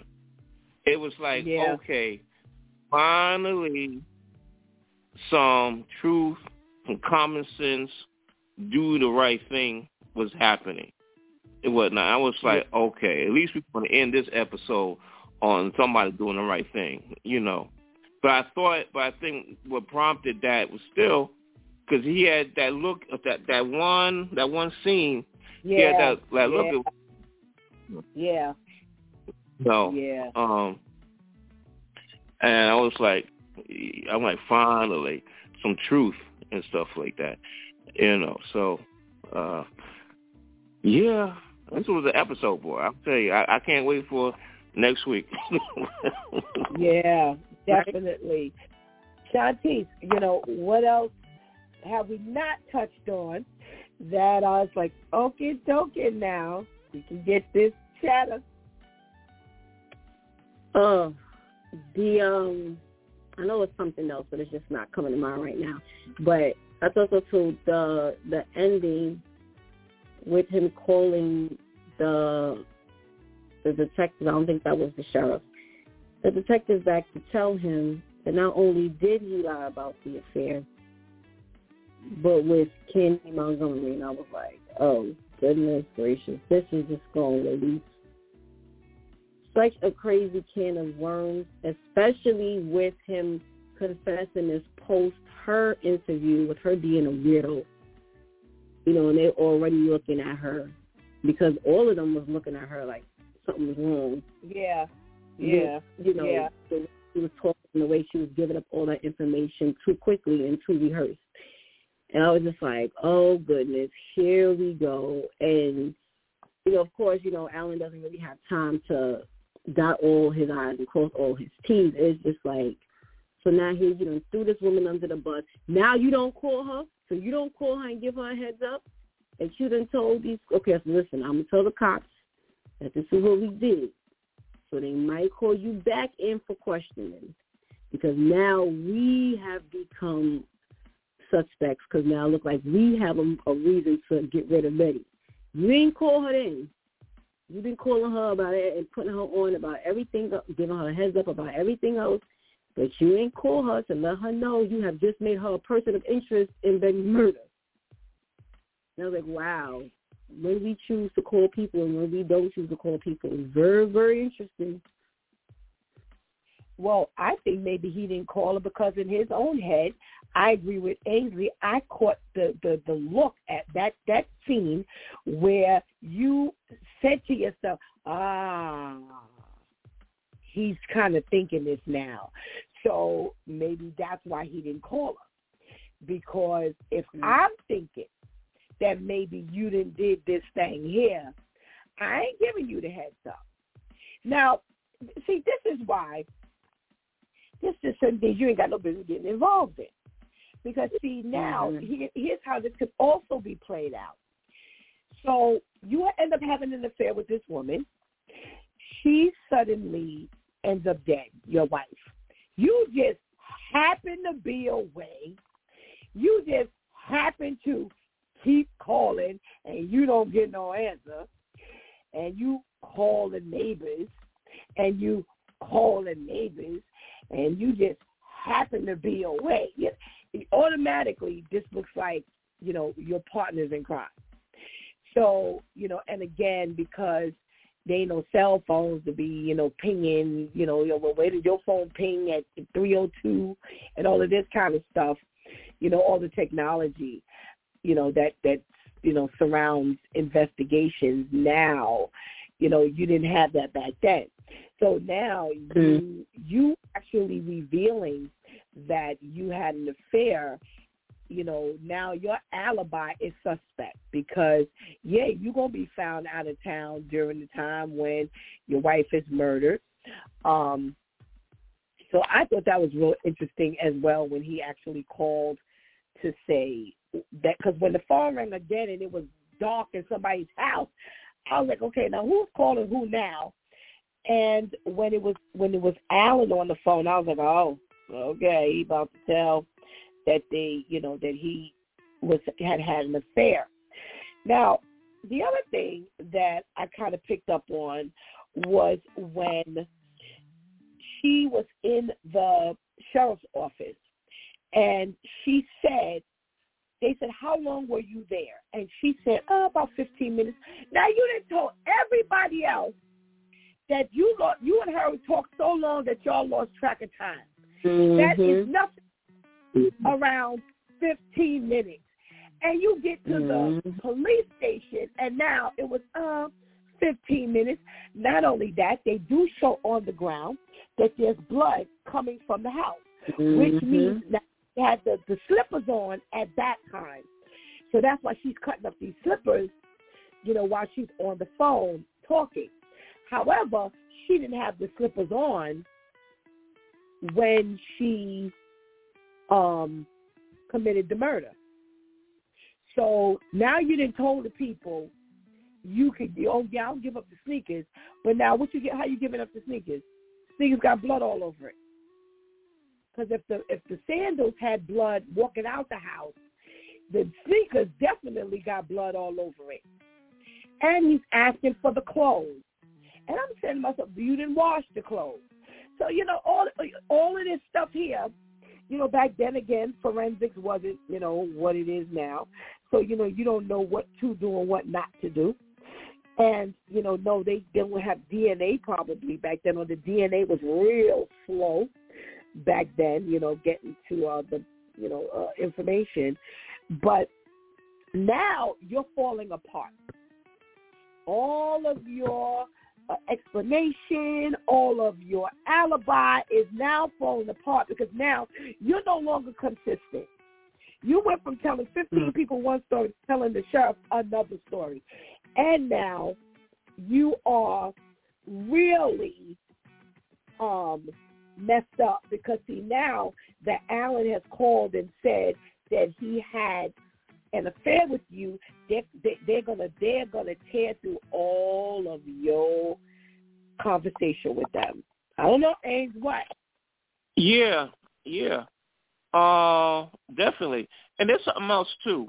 Um, I, I know if it's just me. Uh, cause I was thinking, was she trying to plot something else after she did what she did? Because when the police came in, it looked like they was looking at some of the paperwork and some something, and she's and it was like, oh yeah, this is a cult. So I was like, did she put what did oh, she? Oh yes, yes, table? yes. Did she put something on the table to draw to yes. draw attention away from her? Yeah. Yes. You know, yes, and yes, I, yes. Hey, I thought, what is this a crossword puzzle or something like that? But she, but they said no. They said, look, that thing, this is a cult kind of thing. So I was yeah. like, okay, put something out. And this is this this the cover up, you know. And like a lot of times in a lot of crime, well, I realize that like in federal cases, right, it's not the crime that the alleged crime that gets people, it's the cover up. It's right, the cover up that right, right. Right, and so right. to me, uh, this is where you know if she did that. Now this is where um she's really guilty. Now you try to cover it up. Right. You know you can go to right. the extreme like say, all right, you know you was there, you put your hand on her shoulder, and um here's another thing though. Um, Betty got the axe. She the one with the axe. But you gotta realize that Candy, she got some skill because I mean she was able to get the axe away from Betty and use it against her. So you right. gotta think Candy, she got some skill. you know, absolutely. Absolutely, absolutely, absolutely. Yeah. Because that that's a heavy So- axe, and for you to end up with it, yeah, you know, yeah, that that that there. Well, she clipped Candy at one point when when it hit the ground, and she was like, "Ow!" right. So foot. she clipped her. Yeah. She ended up clipping her, and you know, again, how you two women are fighting with an axe, I, I agree with you. She got some skill, eh? She got some skills. She got some skill because that, that that that was something else when they were actually going back and forth. Mm. But I think it's so you know, I thought that that was that's that's that's you know, I was like, okay, that's that's gonna that's that's the guilty part right there. You know, the cover up. You know. Yes. That absolutely. Yeah. Absolutely, because there was chatter about it even amongst the people, and I was like, wow, okay, okay, okay. So now this is gaining some traction. Like you said, this cover up is gaining some traction. Oh, Shanti. What are we talking about here? I was trying to figure out, because I had to rewind. I was trying to figure out what that was on the table. I said, well, what is, what's the significance? Because all I saw was the shining. And I'm like, okay, well, what?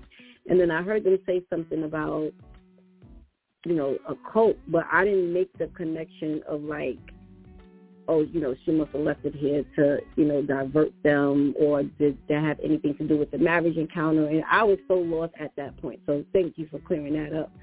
Um, but yeah, if you if that comes out that you had time to to put anything on the table, then there goes the theory of you being scared for your life. And because even when they finally showed us the body, I was like, oh, she going down because they always say anytime there's a crime that has to do with someone being stabbed, that always gives the sign that it was something personal.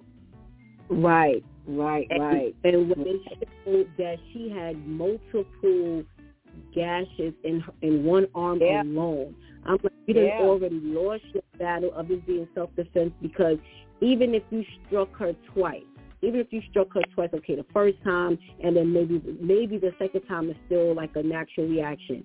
But to keep striking her with this axe, you already see that she's down. It's no longer self defense at that point. So once they no. finally showed us the body, I was like, nah, she going down. That's it. It don't matter who had the axe first. It don't matter um, you know, what so and so did. And what makes it worse is this was done in Betty's home too. So now you're gonna have to try to convince them that you went over there with intentions for one thing, but then Betty came up with with this, you know, from whatever angle. But yet still, you had an opportunity to maybe hit her once. And then when they showed when Candy went to go put the the food in the freezer, and they showed the axe um, marks in the door of the freezer. I was yes, like, she going down. Yeah. Yes. Yeah. I was like, she, yeah. She really down. She done lost whatever little, you know, pardon she probably would have gotten. That's it. Mm-hmm. You you know what else mm-hmm. crossed my mind? What'd you say? No, I say good point. Good point. Mm-hmm. Well, the, the the other thing that kind of crossed my mind was when they showed the flashback and she says, I don't want him. I don't want him. And mm-hmm. that to see that she was lying down on the ground. Betty was on the ground at the time. And, you know, I thought the same thing, Shanti. I'm saying to myself, okay, you had an axe. It's different even with a knife. With a knife, you just, you know, it's light. You know, you're, you're constantly stabbing. Mm-hmm. You can lose but for you to actually wield an axe over and over and over again, you know, really makes um, makes it um, a less of an explanation as to self-defense. They also said this was a crime of opportunity a crime of passion when they were in the in the home they were talking. They also said mm-hmm. that you could tell that it wasn't a man, it was a woman. And that's why I was a little surprised that they did not look at who knew her. Because they when when they put the when you put the thing out on the table about the shining, and even at one point somebody said, Yeah, you know, I I, I dreamt that I just looked at the movie and I ended up dreaming. I was like, here we go. Um, you know, with people having all kinds of conversation and speculation and stuff like that. I'm saying to myself, you messed up because there's every bit of evidence that this was someone she knew because, of course, they would see that there was no break-in, you know, all this kind of stuff, you know, and and now you're off and you're missing all of this here, and I'm saying to myself, boy, they're not detectives like the detectives of today you know, where they've learned to, they think everything. They throw everything into the pot and whatever, you know, uh, uh, smell comes from it, that's what we're, you know, going after. We're just going to try every little thing now because nothing is out of, you know, consideration. And I'm saying to myself, you you lost your battle. You lost your battle when you talked too too much, talked spoke too soon, when you admitted to going over there and to some people we lost track of time while we were talking but to the sheriff she only said 15 minutes you lost a lot of your um defense when you um left out the house and you didn't say anything they're going to bring up mm. the fact i'm sure that you know the baby was left alone and you kept this kid mm. um you know the the, the kid um, you know, Alan called and, and asked, could you keep the kid and all this kind of stuff. And, you know, like when you start, you know, especially I love like crimes and courtroom drama stuff. So this is the kind of stuff they're going to bring up. And we may not get to see it. We may not get to hear it. But all of these things that the two of you have spoken about is definitely going to hit the floor. I mean, we, you, it, and you it's know, very hard to. Uh huh. Hey, one more thing. I think what to me while watching it, I think what you know, I, I don't know what's going to happen, but I think what's going to be a, a, a nail on the coffin is remember now. um This is me thinking. Now there was a child playing across the street, right? Yes. And remember, yes. uh, um, when she leaves, the child goes over, walks over and yeah. you know, um, I just knocks on the door because the child hears the baby crying and stuff right. like that. But it's, you know, so and am I thinking now? Now, if I if, I, if I'm my parent, if I have my child outside, I'm keeping an eye out on my child outside. So as as. I'm watching my child, I'm going to notice this car, this pulls up, goes, the woman goes in the Candy goes inside the baby house, and she leaves. I'm keeping an eye out. I'm also going to tell the baby to tell that nobody else came inside the house. Not while my child is right. outside. I keep, keeping, right. I'm keeping an eye on the whole perimeter of stuff like that. So to me, there's right. going to be some witness to say, no, nah, ain't nobody else going in that house but Betty. He was the only right. one there, at least this time right. period. Cause I'm, seen it. Right. I'm, you know, I'm keeping an eye on my You know, so, right. yeah.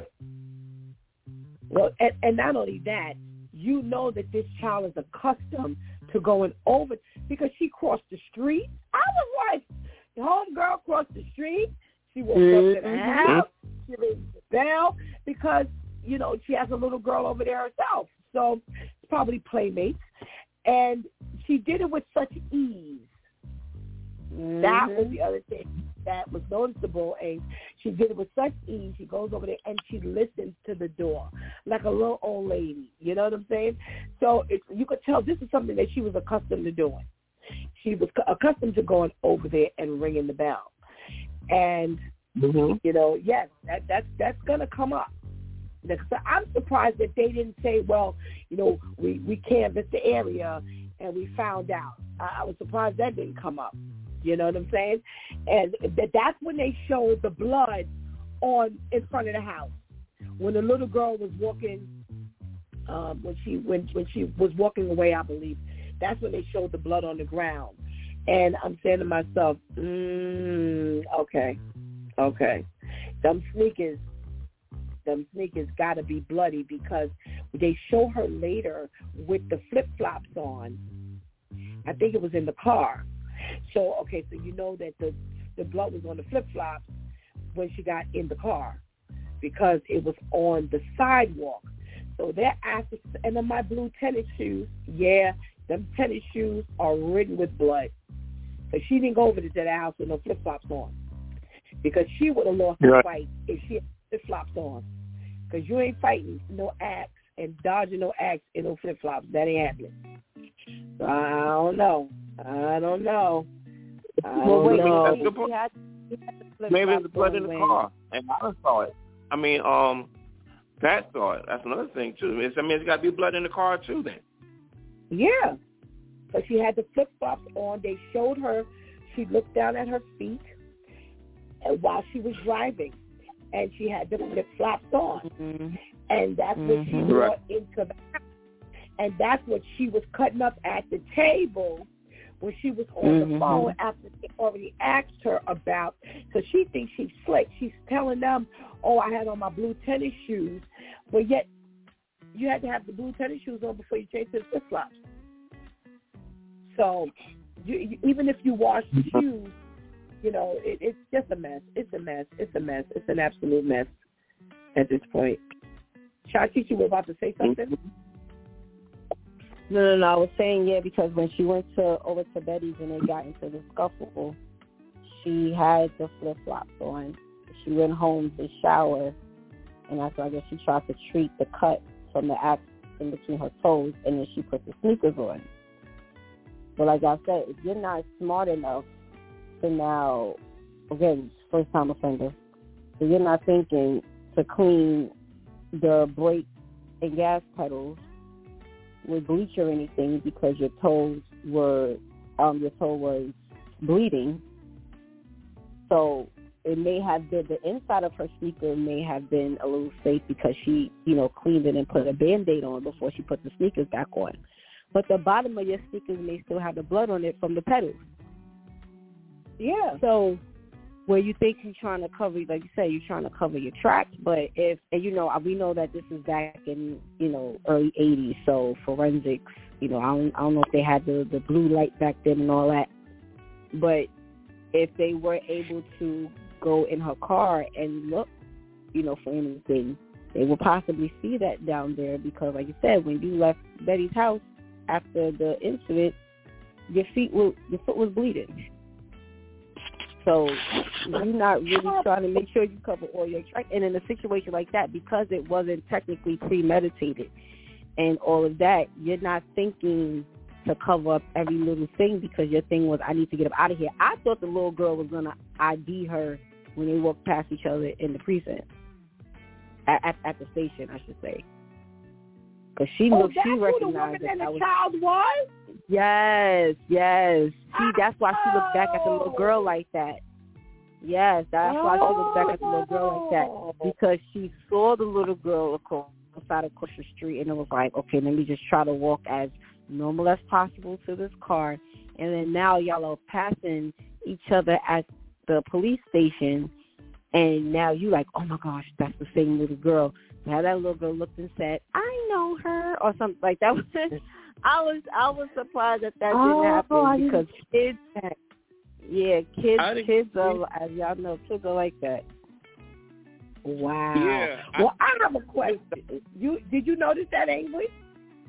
No, I didn't. No, I didn't. Uh-uh. I saw them walk past. I saw her walk past a lady who was like guiding her daughter out of the precinct really Mhm. quickly, out of that room. Mhm. But I had no, I did not catch who it was. So that went by Mhm. me also. I have a question, and I'm going to put it like Vivian put her question. Are we going to act like there wasn't blood and fingerprints all over the place in the bathroom? Mm. Yeah. And, Uh, uh, and that's kids true. back- Who Yeah, I- yeah. that? But here's one point I still don't get yet. I, I, I still don't understand. Um, how is Candy hair wet when she leaves out? Because I, that's what I don't get. Just you know, because I mean, and so I mean, they um, what what what we have is okay. All right, from okay from the point she puts her hands on touches uh Betty's shoulder apparently she swings, did some fight and stuff like that. So how does that end? And well, Betty she ends up in the the laundry room, whatever case may be. She's laid out on the floor. All right, that this is like there's a room with a um, with a laundry and and the refrigerator, how does Candy hair get wet when she's leaving out? You know what I'm saying? so I'm like, so that she, she took a so there's yeah, more shower room to for wash the blood off. Oh, okay. That's why all all right, the okay. blood. That's why all the blood is all over the bathroom. That's what I'm saying. How do you? I know you rush it, but you leave every bit of your evidence. And they got a big old handprint on the outside of the um of the shower, blood in the shower, blood on the shower curtains, and I'm saying to myself, you couldn't have been that sloppy. But you had to take a shower because if you remember, when the when the first episode opens up, she's actually rinsing her hair. Mm-hmm. So by the time she got home, she didn't have all that blood on her. She couldn't have. Mm-hmm. She couldn't have have all that. Couldn't Right, have had all right. that blood on her. So now you didn't went and took a shower. You didn't left your handprint and all of this stuff all over the place. Because I know back in the '80s they surely had to have fingerprints, um, uh, forensics. And I'm saying to myself, are you just this stupid that nobody knew you were there, pretty much, or nobody knew what happened, so you could have taken five extra seconds to wipe down the fingerprints on the towel? Oh my gosh! I'm like, this But is this is important. Yeah, because you this is important now. Yeah, and stuff like that. Again, do nothing but evil and you know, wet down the evidence and stuff like that. I mean, just I mean, just a mere thought. Okay, you're gonna kill somebody and you're gonna taking a shower right there in Yeah. a in a place like. It, to me, that's a certain level, a mentality level of, of of of I don't know what you call it, absurdity. It just it's just crazy that you know you can just be that calculating. You want to take a shower, leave you know leave the evidence off for you, but you're still leaving evidence all over the place. You know, I mean, you said forensic wasn't like it is then, like it is now. They didn't have CSI, so now we're a little bit more privy to how police investigations go. But something just kind of common sense. You know, you didn't see, Yeah. like you say, you ain't see that big old hand, that big old handprint over here. It's something like that. You know, uh, yeah. Oh wait, That's crazy. Wait, wait, wait, wait, wait, wait. How about the officer who comes in and says, "Oh, just take everything"? I was thinking the same thing. Like, this is a murder scene. They over there Y'all drinking coffee. sitting up- Right, the French chilling in the chairs. I'm like, wait, everybody's walking all over the place. And, and when he said that, I just bust out laughing to myself. I said, Mm-hmm. well, I'm, I'm glad I wasn't the only one who thought this. When when when the, when the first um, the older officer comes in with the hat, and all the friends are sitting around, and who sits like this?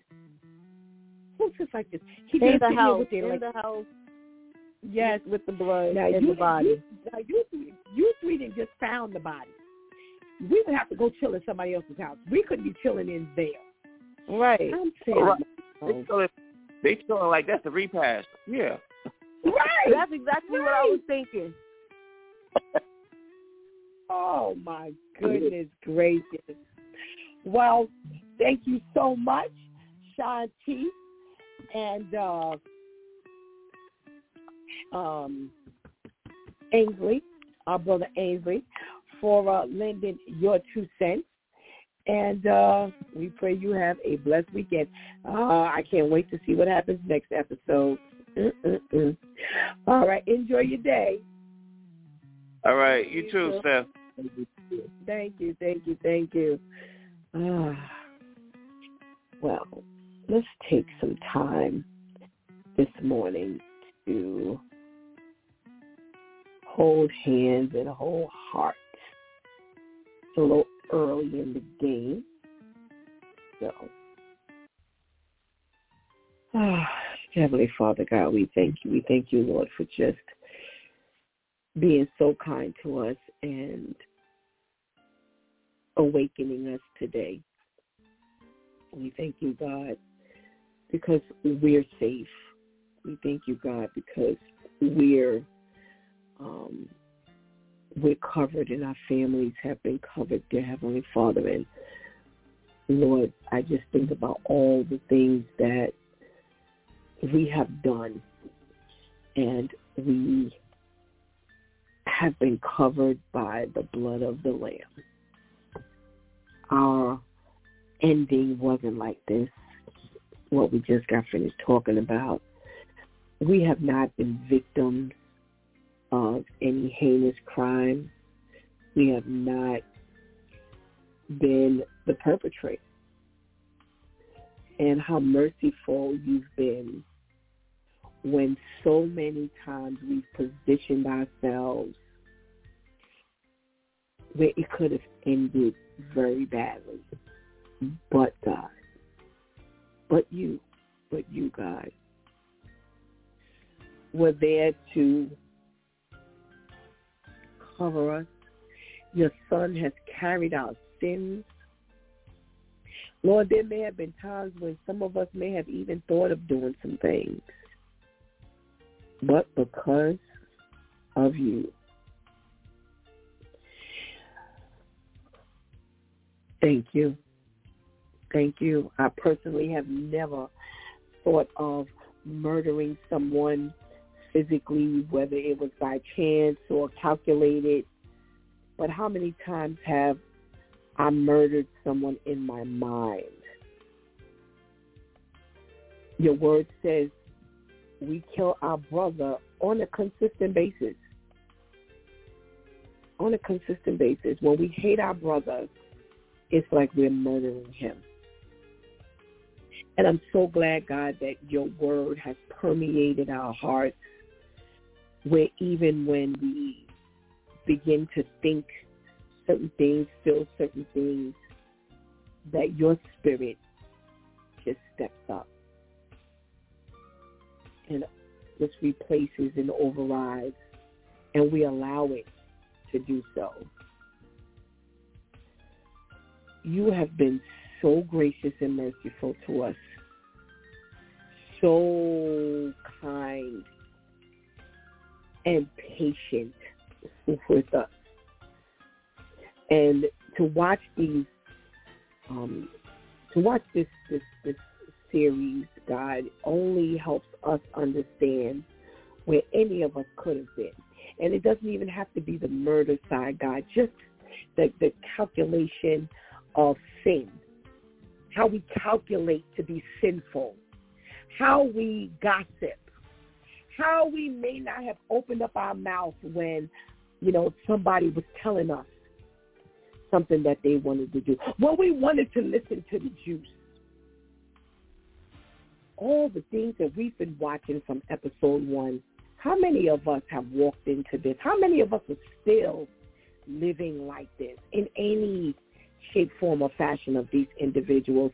And I'm glad, God, that you are allowing us to look at this and get a snapshot as to who we are, who we may have been, and to caution us that we should not become like this. Again, your mercy and grace, your kindness and your patience enables us to live and to just view this. And this is not fictional. This is real. And how often is this real in our own lives? So we thank you, Father, for stepping in. Again, I always say the investment that you make in us each and every day.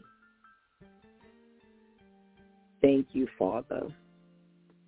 Thank you that we're not on the other side of those bars permanently for something that we could have done.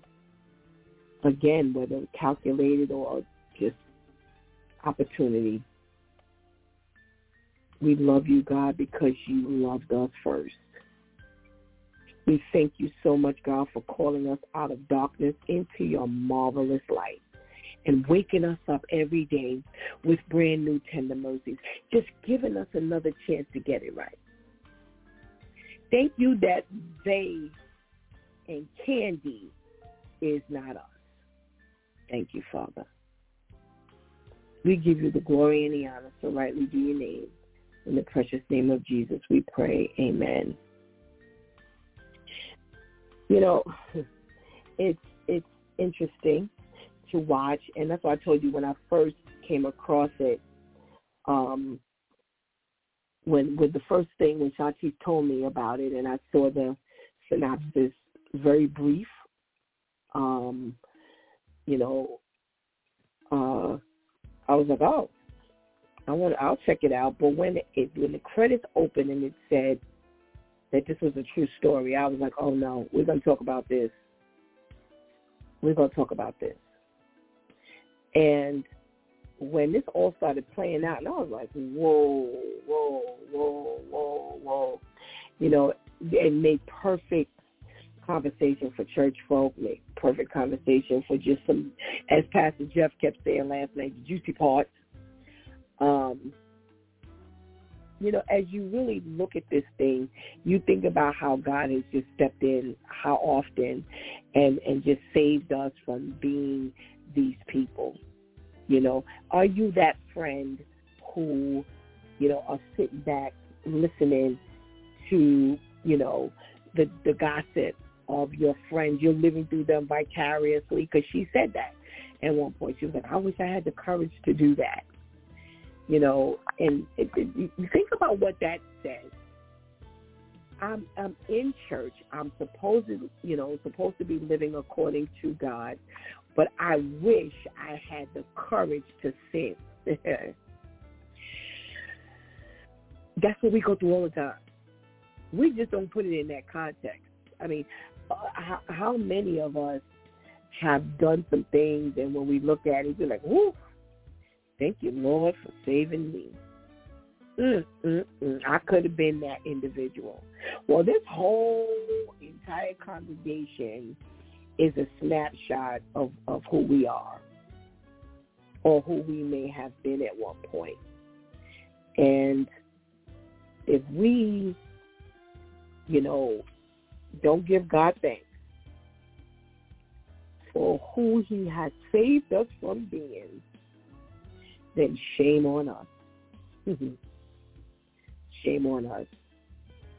You know, having affairs and, you know, getting out of it, you know, or sleeping with somebody's man or woman, um, you know, just the like I said in the prayer, the calculation of sin. You know how many times you know we've asked God to, you know, God forgive me, you know, but yet we got plans to go back and do that same thing. They just planned to go back over and over again to commit adultery. But how many times have we actually gone back and forth to do something else? How many times have we done something and said, we ain't never to do that again? And when we look back, or when we look over, we're doing it again. And now we back before God asking God, please forgive me. So, you know, let let this be a lesson to us as we watch these people you know, and, you know, think about the things that they're doing that easily could still be, you know, children, our grandchildren, you know, where, you know, you have, you know, this mother who's asking questions, you know, why, why, why were you there? You know, what's going on? you know, and you standing there, you're getting questioned, and you know you didn't have this affair. Now, at this time, you may not have thought that this, you know, ended up being, you know, the reason why, you know, your wife is now dead. But again, it's the reality of it all. We have no idea where our sin will take us. And that's what I say to myself whenever, you know, I look at, I read the news and I, we're looking at this thing and I would say, look, God is just amazing. He has truly covered us. Because so often we could have done something that took us down a rabbit hole and like, well, how did I get here? How did you get here? From your sin. We don't think about stuff like that. We don't think about the repercussions. We don't think about how it affects other people. We don't think about how it affects our children. We don't think about, you know, um, us not being there for someone else because we're too messed up in our own sinful ways that we can't be a blessing to someone else's life. All of these things we need to think about. Are we thinking about these things as we're watching it? Are we saying, let me go back and thank God that this wasn't me? Always saying that, Lord, I'm still a mess and this could be me? Because again, it's just this instance. We have no idea how our sinful life could end up being a mess. Now, you had an affair. You woke up, quote unquote. As far as you're concerned, it's over. You and your wife go to this this marriage couple therapy. You never had remember now, this whole time they kept saying, We don't want anyone to get hurt. All they kept saying. You know, we don't want anyone to get hurt. No, ain't nobody got hurt. Because Pat is hurt, Candy's husband, and now Betty is dead. But y'all didn't want nobody to get hurt. All that board writing, all the cards that were laid out, all that writing and planning, all that meticulous behavior and all that quote unquote careful movement. Now your child doesn't have a mother. Two of your children don't have mo- don't have a mother. Both your children don't have mothers all because you couldn't keep it together. Her one night stand with a younger, uh, you know, younger man, you know, didn't end up here. Your continued behavior, your continued sin. Now you would have never thought your children would be without a mother. Now they're grown now. These children are because I was back in the '80s now, what have what are they living with? You're not thinking about that either. You're not thinking about how what they would think of you now as older children or as adults. Are they blaming you? So now you don't have a relationship with your children. See, none of this stuff was thought about. Well, that's just the way we behave. Same thing. Same thing. Our sinful behavior, our lack of considering the, the, the end result or the long-term effect is the same exact thing. So I hope we've taken a lesson from all that we're watching. Let's make sure that we are doing the will of God at all times. And, you know, the, the, the, the sermon that the, the pastor gave was real, real interesting. He talked about the will of God. Well, think about the will of God in your own life. What is the will of God for your life? Make sure you walk in it. You've been listening to It's DEW Time with Pastor Steph. Join us Monday through Friday from 7 a.m. to 9 a.m. where we discuss matters of the heart, mind, and spirit. As you go through your day, be sure to set your mind on things that are above, not on things that are on the earth. They will only serve as a distraction. Remember, prayer changes things. It's Pastor Steph signing off, and I want to thank my DEW Time crew for always coming through big time. Thank you for hanging out with us and lending your two cents. Remember now, remember, later is not promised to any of us. So make sure you give your life to Christ right now. Make sure you strengthen your relationship with God right now. And uh, you might not be hellbound when it's all over with.